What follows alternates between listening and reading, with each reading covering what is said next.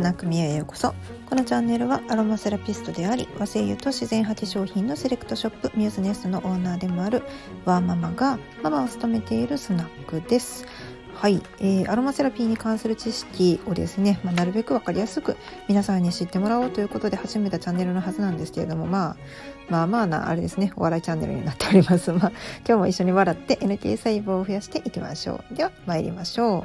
えー、皆様山林という機関誌をですねご存知でしょうか、えー、ご存知な方はほとんどいらっしゃらないと思いますというのも、えー、発行しているのは大日本山林会というですねあの超絶硬いお名前のところの 機関でして、まあ、言うなれば林業の機関なんですよね。うん、で林業の組織の、まあ、団体ですよね。でそれがまたですね、えー、創刊が明治15年1882年っていうねこれも私が生まれる100年前の話なんですけど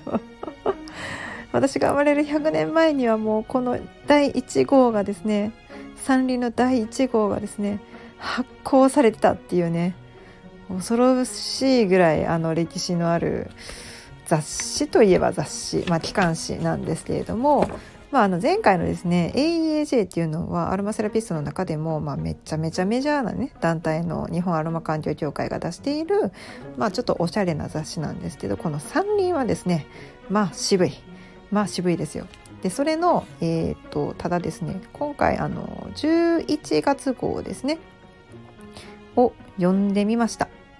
えー、山林を読んでるアロマセラピストっていないですよねって、えー、林業関係者2人から言われているのでまず間違いないと思いますが私変態だと思いますね。はい、ただね和製油っていうものを、まあ、取り扱う上で林業とか森林について学ばないっていうことはないと思うので和製油を扱っている方だったらもしかしたら呼んでる仲間がいるかなと思います。いてたらあのコメントくださいね。私だけかな。うん、でえー、っとですねその中でも、えー、山林の2020年の11月号ですねにあの結構大切な記事がですねまああの関東記事として出ております、えー、木材森林空間の健康分野での利用促進に向けてで副題が寝室の木材使用と不眠症との関連という森田恵美さんのですねあの機構によるものなんですけれどもまあ、どういう内容なのかと言いますと、まあ、今ってこの時代ですねあの日本の人工林つまりまあ人工的に植えた杉とかヒノキとかの林ですねこれが末期を迎えていると、まあ、つまりそろそろ切らないとねっていうような、まあ、育ってきたってことですよね。でその森林っていうのは、まあ、適度にそうやって間伐をしていかないと日の光も当たらないし栄養もね全然あのみんなに行き渡らないし森が荒れちゃうんですよねだからそれを、まあ、森林を管理するためにも、まあ、間伐をしてですねでその間伐したやつの木材の利用の拡大っていうのが、まあ、どういうふうに使ってもらえるのかなってって考えるのが、まあ、急務となっていますと。っていうことです。でその中で、まあ、天候っていうねあのキーワードでの木材の利用っていうのが促進しようよってみんなでね言ってるんですよ。言われてるんですよ。うん。まあ、健康な木材って言われてもうん。いやでも今別にあの一戸建て建てませんしとかね。うん。いやまああのにお値段以上ニトリとかのテーブルありますしとかね。思ってしまう方も多いと思うんですけれども健康って言われたらすごい自分ごとになりませんか、うん、でその健康をねキーワードにしたら結構ね一般の方々もあの木に対してこう興味を持ってもらえるんじゃないかっていうことですね。うん、林とか森って言われてもあんまりピンとこないですよね。その実際に都市部に住んでる人なんて特にそうですよね。周りに森林がないんですもんね本当に。うん。で木って言ってもでそれは木で作ったその何かはあるけれどもっていう感じですよね。いざそれをじゃああの一枚板で買うのかって言ったらそんな機会って人生の中ではほとんどないわけで、うん、じゃあ健康って言ったらどうなのかって言ったらもう毎日のヨーグルトとか飲み物でさえも考えるぐらい健康に関しては毎日考えてますよね。そうでそれを、まあ、健康にいいっていうことを打ち出して木材の利用を促進していくためには、まあ、証拠がいるわけですよね科学的な根拠エビデンスって言われてるやつですね。これがないとあの木材を使うといいですよ何が？えー、っとって言われてもやっぱり消費者っていうのは動かないので、まあ、これこれこういう理由があってこういう研究があってこんなあの結果が出てるんですよっていう証拠が必要なんですよね。ただまあその証拠を出すのがまた難しいと。うん、で、えーとまあ、木材利用だけじゃなくってあの森林自体ですね、まあ、切って出されたやつじゃなくてそのまま生えてるやつの森林の使い方でも、まあ、天候とかあと観光とか、まあ、その木育ですよね。教育とかの分野で活用を目指してて森林サービス産業っていうねあの一つの産業が今何て言うんですかねカテゴリー分けみたいなことをされていてですねまあカテゴライズされてる割に予算の配分がめちゃめちゃ少ないんですけど言うたらレクリエーションで森林使おうよってそれにもっとみんなが来てくれるようになんとかこうこうねグランピングとか流行ったじゃないですか去年も。でそこで予算予算少ないんですよ。確か1億円ぐらいしかなかったはずですねそのための。そうだからねまあそこでも森林をもっと活用していこうよっていう動きがあるんですけどまあそれもね健康が絡められてるわけで。でもまあ一緒でやっぱり医学的なエビデンスっていうのが必要になってくるよねっていう話です。これがめちゃめちゃ序盤のあの20行以内でのことなんですけど。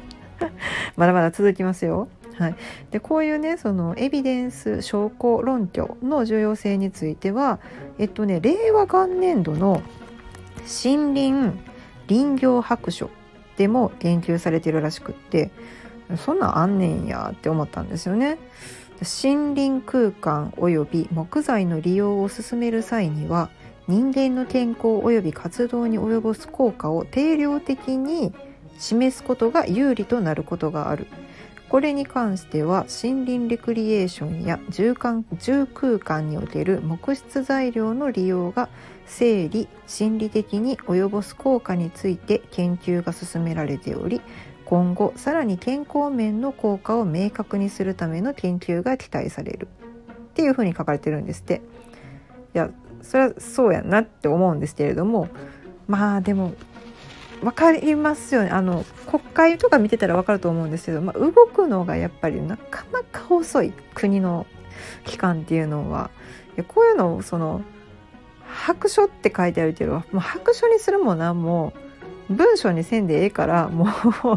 通達したらええやんとか思ったりするんですけど、まあ、国が動くっていうのはなかなかねそういうハードルがあるわけで、はいまあ、その辺はちょっとあまり文句言い過ぎたら怒られそうなんでやめておきます。でねあのこの森田さんたちのグループ研究グループを組んでらっしゃるんですけれどもあのこれ20年近く前から結構ねあの共同研究としていろんな方々と組んで人間の健康への効果っていうのを検証してるらしくってで今回はその働く人の睡眠を良くすることを目指したプロジェクトから寝室に木材が多いと不眠症が少ないっていう研究成果をまあ、あの出せましたよっていう研究の紹介にあたります。で、えーと、病気っていうのはねあの病気に対する対策って1番目ってまず病気にならないことですね予防。で2番目はなっちゃった治療ですよね。でそこから3番目はそこからの復活でリハビリテーションっていう形になるんですけれども、まあ、この森田さんたちのグループがターゲットとしたのはこの1の予防ですね。まあ、予防医学っていう言葉が浸透してきましたけれどもこの予防が大事であるっていうことですね。であと森林、えっと、森林だけじゃなく疾病予防ですね。病気の予防に重要なのは何かって言ったら健康づくりの3要素って呼ばれてるのがあって栄養運動休養なんですよ。でその睡眠っていうのは休養の中でもすっごい基本的な部分ですよね。あのいや寝なくても死なないって言われることありましたけど寝なかったら人間って死ぬんですよね。うん、でいやあの私地獄のような睡眠不足産後ですね CIA の拷問レベルって言われているあの睡眠不足を経験してるんであの人間が眠れないとどういうことになるのかというのは身をもって 体感しているのでほんまに怖いと思います。あの本当に自分が自分ではなくなっていくわけですよねだから睡眠っていうのはとっても大切なことです。はい、ででもねあの日本の日本人のね平均睡眠時間ってあのご存知の方も多いと思うんですけど本当世界的に見てもめっちゃ短くってあの OECD 加盟国の中でまあ最も短いっていう結果が出てるんですよね。まあ、あのだってシエスタとかいう文化がある国と比べたら もう残業当たり前の夜まで付き合いの帰ってきてでも朝は定時に出勤しいのってどないやねんって話ですよね。うん、でしかもあの今日本では成人の約2割に不眠の症状があるっていう報告があるんですって。私の知る限りね1割やったはずなんですよちょっと前までは。でもこれ2割とか倍ぐらい増えてきてるってことですね。これはなんかまあいろんな要素があのー、まあ、重なってるとは思うんですよ。でもこれだけ多くの人がねこうよく眠れないっていう症状ね、悩みを抱えている中で、まあ、いろんな治療とかあと研究もまされてますであとサプリメントとかねあとは寝具とかでもいろんなこう商品開発が行われているんですけれども、まあ、例えば寝酒をしないとかはあの睡眠にとってはとっても大切なんだよとかもう YouTube とか見てたらね言いまくられてますよね。あとは最近だとクイズ番組とか健康系の番組ばっかりになってるんでテレビでもそんな感じのあのワードが飛び交ってますよね。ねで、えー、っとじゃあ睡眠と木材はどうなんやっていうことなんですけれども、まあ、木材を見たり触ったりって言ってあと昨日香りをね嗅いだりすると心拍数や血圧を下げてで副交感神経の働きを活性化するっていうことがちゃんと報告されてるんですね。これって私が和声優のあの勉強をした時にも、まあ、習ったことなんですけれどもそれは、えーと、香りからのアプローチだったんですけれども副交感神経を優位に働かせる作用があるっていうことですね。じゃあ副交感神経が優位になったらどうなるのかって言ったら、えーと、休養つまり先ほど言ってたあの健康づくりの3要素としての休養が、えー、休養モードになるってことです体が。はいなので、まあ、そういう木を使うこと木を寝室に使うことによって、まあ、副交感神経の働きが活性化されて体がこう休息モードに入るということですね。その可能性が極めて高いということをまあ検証したわけですでもねそれを裏付ける研究データっていうのが本当少なくってで不眠症に関して検証したのは本当にあのまあ、森田さんたちが初めてじゃないかっていうふうに書かれてあります。でこの働く人の睡眠を科学する研究っていうのはあの睡眠医学で森林科学あと産業精神医学ですね、まあ、産業医って言われている人たちの中でもそうですね働く人たちの心の、ね、健康を守る医学の研究者から、まあ、チームが構成されていてでえっ、とねなんかね睡眠って本当にこう全体的には全然分かってないんですよ。でその中でのスレプトスタディってあの略して言われるのかな？SLEPT スタディで、えーと、略さずに言うと Sleep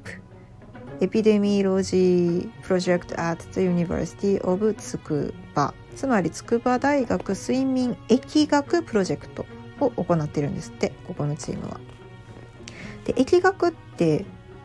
何ですかっていう話なんですけど疫学はあの治療みたいにこう一人の患者さんを対象にするんじゃなくって集団を対象にする医学研究なんですって。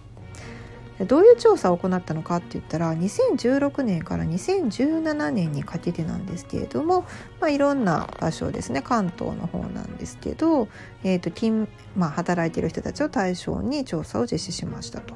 で解析対象者っていうのは671名だから結構集めましたね。で、えーと、男性がうち298名で女性が373名で年齢は本当新卒の22歳から68歳までですね平均にすると43.3歳でした。で、まあ、研究参加者の方々に、アンケートを答えてもらうっていうのと,、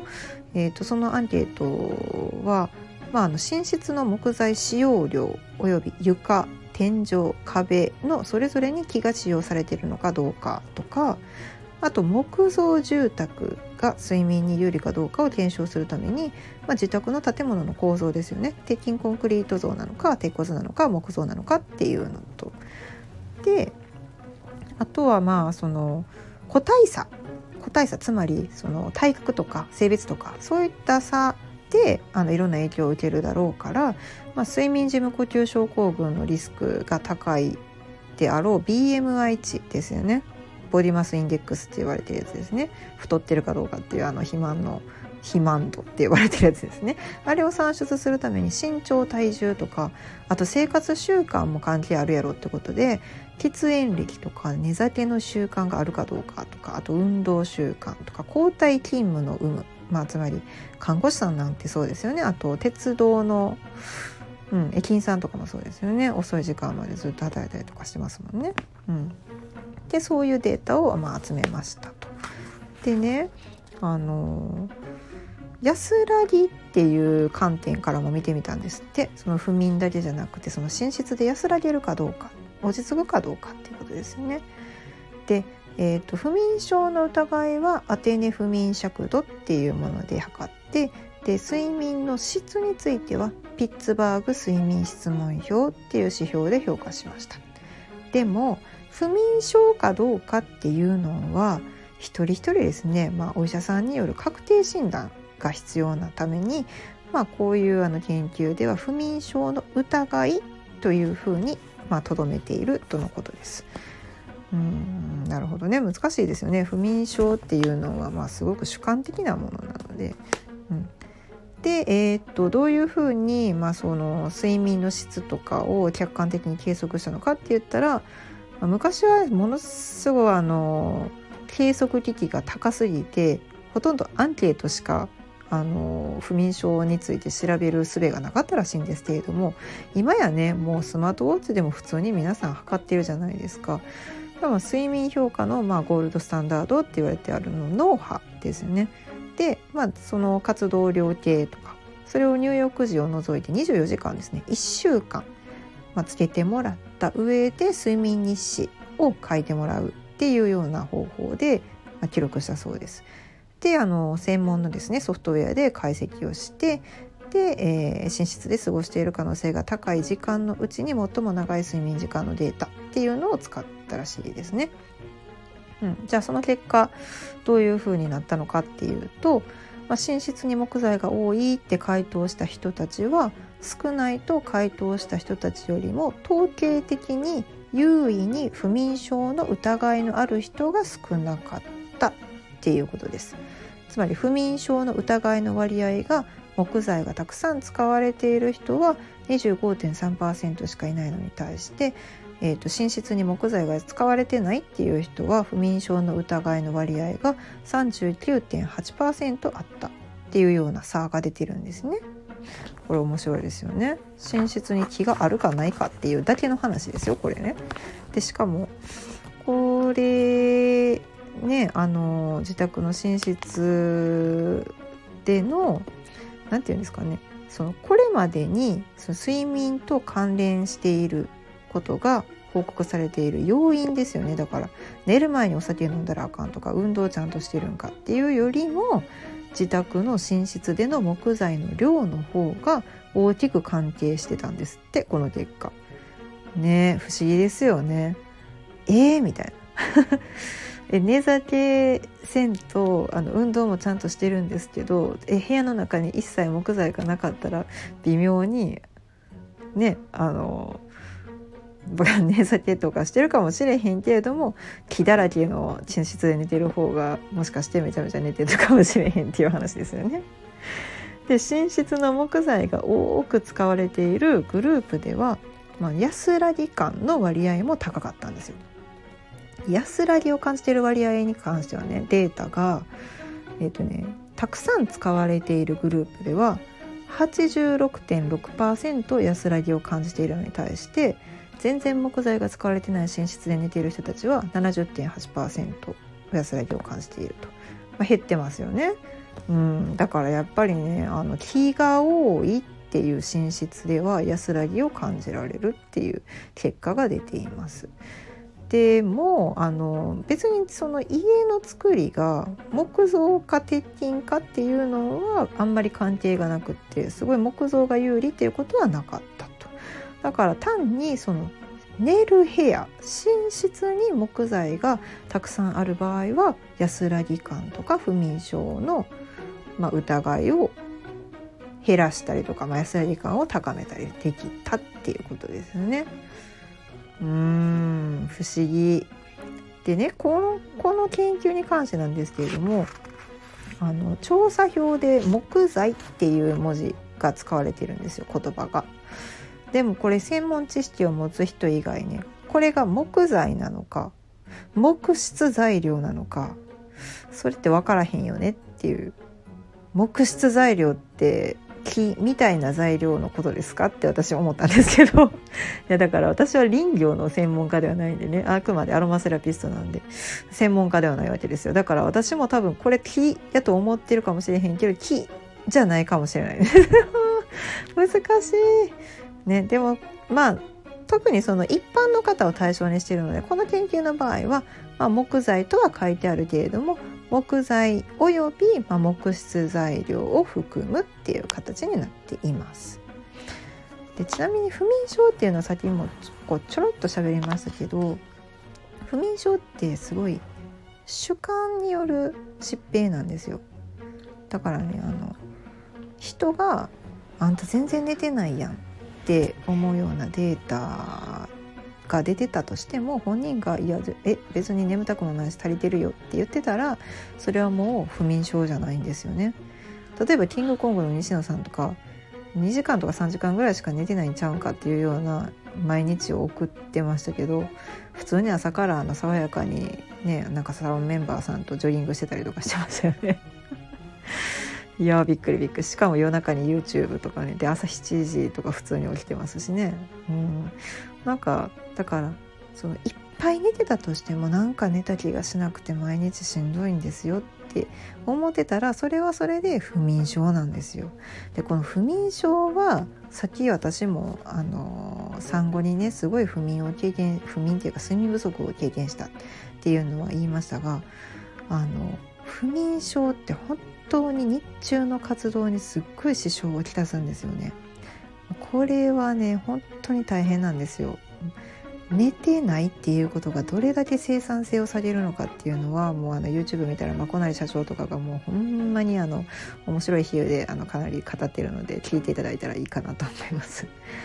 でねこれを予防することってやっぱり大切なんですよね。だなってしまったらなかなか改善されないしお薬とか飲まなくちゃいけなくなったらなかなかやめられないわけですよね。だから予防することがやっぱり大事なわけです。はい。で、まあ、睡眠をね改善するためには生活習慣を見直すことが重要って言われてましたけどじゃあ生活習慣すぐ変えられますかっていう話ですよね。生活習慣変えましょう。絶対夜もお風呂入って上がったらスマホ見ないとか無理じゃないですか。もう夕方からはもう日光に合わせて電気はほとんどつけないとか無理じゃないですか。本当にね無理なんですよ。だってねお手洗い行ったらねもうすでにお手洗いのね電気って明るくないですか。あんなもんだって普通の人間のサーカディアンリズムから考えたらあんな明るいところに夜おるわけないんですよね。本当にだからその生活習慣を変えて睡眠リズムを整えるっていうのは結構ねそのまあまあなその強制力が必要あと環境設定が必要になってくるから結構難しいんですけれどもあの今回のこの実験結果で分かったことは特に木質系の家具とかをまあ多くね寝室に置くだけでそれがあの睡眠を良くする可能性があるっていうのがすごい簡単な方法じゃないかっていうのが分かったっていうことがすごいまあ朗報だよねっていうことなんですよね。うん、だからまあ例えばキッチンは汚れにくい素材で作ってで寝室はあの内装はすごい木をたくさん使って家を建てようとか、まあ、マンションを作る時にもそういうふうに、まあ、デザイナーさんがですね当たり前かのように、まあ、木が多めの寝室が普通になってくるっていう社会を期待しているわけです林業の方では。ねだからこれ本当にまああの大事な話だとは思いますよ。うん、でこのですねあの連携の重要性っていうのを森田さんは説いていてこのスレプトスタディっていうねグループなんですけれどもこれはねあの森林林業木材に関する研究機関である森林研究整備機構森林総合研究所っていうとこと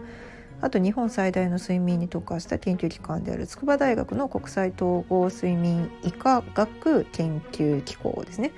であと3番目が働く人たちのメンタルヘルス過去心の健康の専門家集団である筑波大学産業精神医学宇宙医学グループで行ってるんですよね。でこれが123、まあ、3つの団体が連携することによってこういうあの結果を導き出せたっていう話なんですよね。でこれとは別にあの森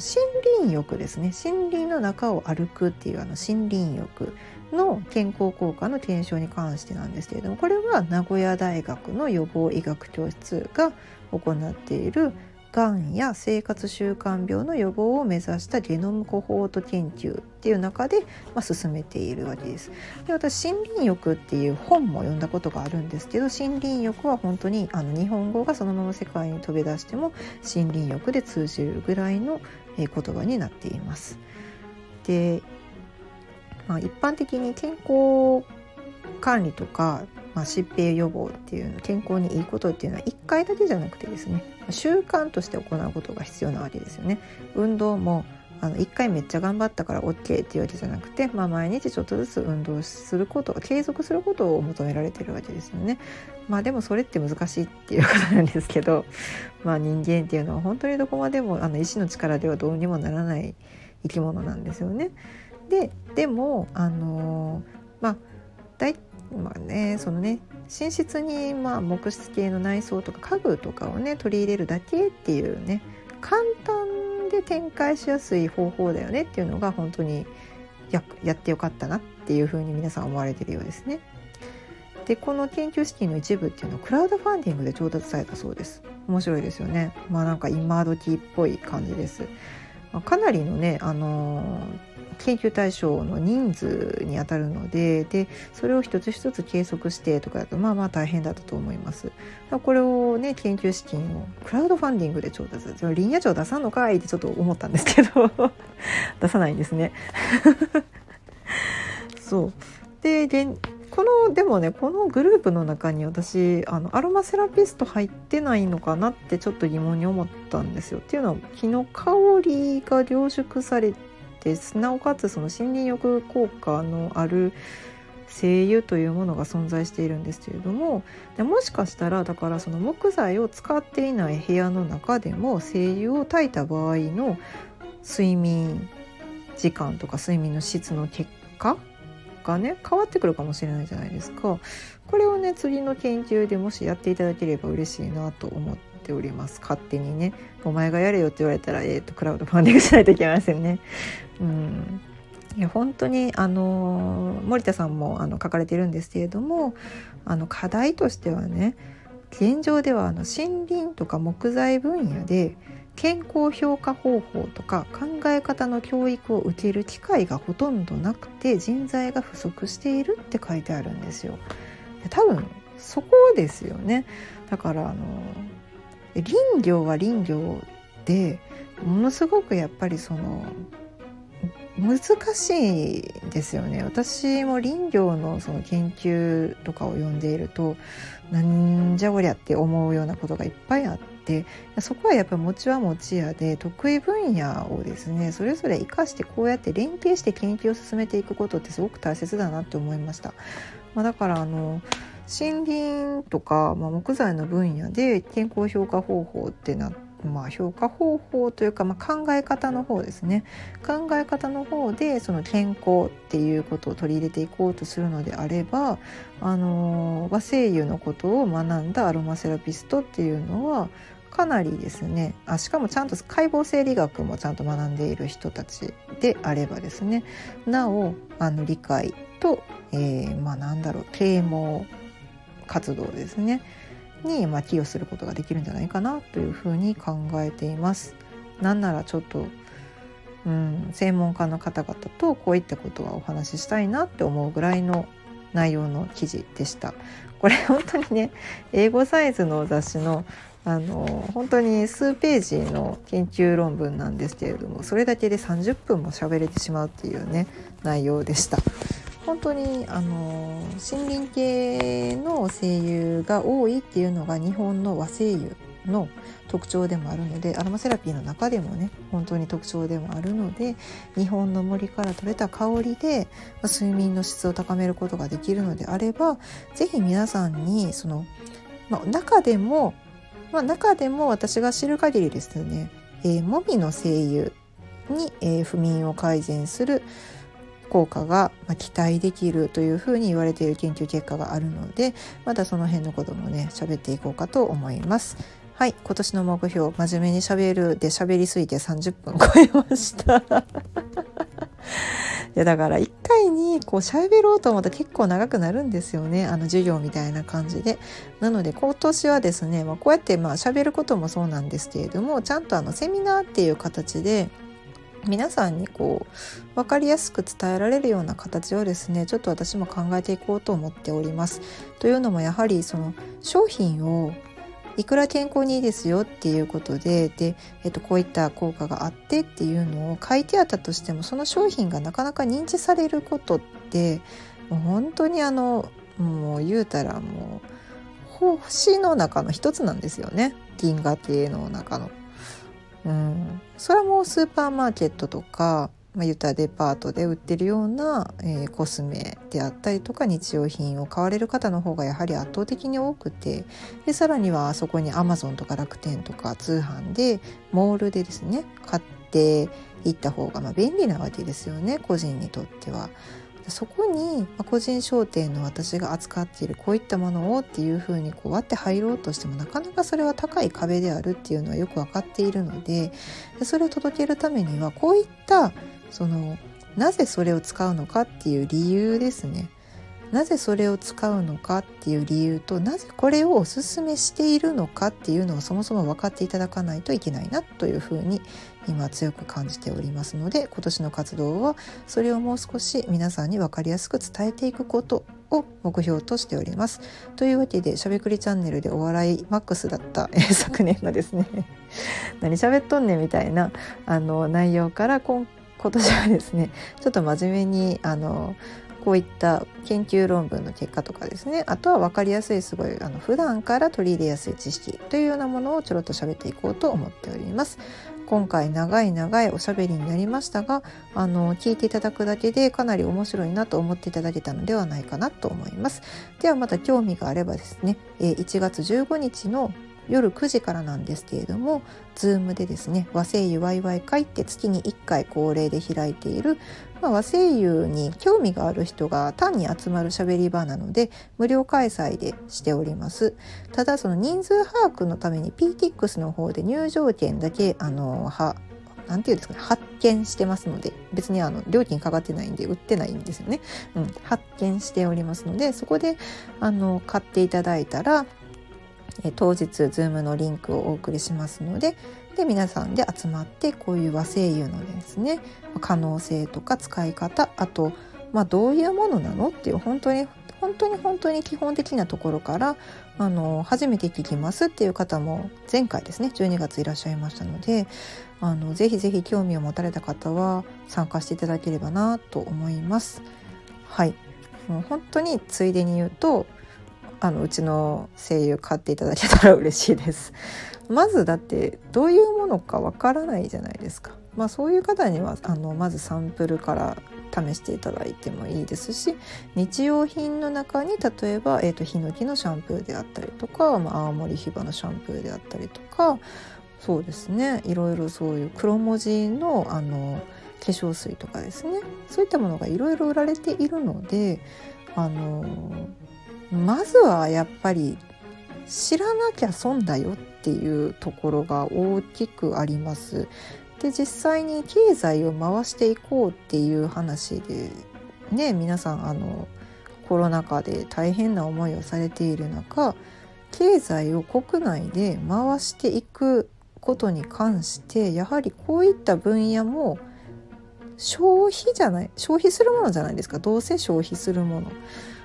どうせ消費するものを国内のものに変えていくだけで国内のどこかにお金が回っていくわけですよね。はい、金は天下の回り物っていうんですけどそれを外にあのバンバンバンバン出していくよりは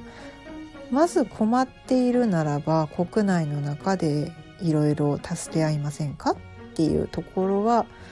私個人としての意見であります。はい。長なりましたからね。この辺で一回ちょっと切ろうかなと思います。では明日と言いながら今日も遅くなってすみませんでした。なんか寝ながら聞いてください。明日はそうですね。またちょっとあのもう少し取り掛かりやすいようなお話とかもしていければなと考えていますがどうなるかは分かりません。私のことなので。はい。ではまたまたよろしくお願いします。じゃあまたお会いしましょう。ミューズネストのオーナーみゆママでしたではではまた。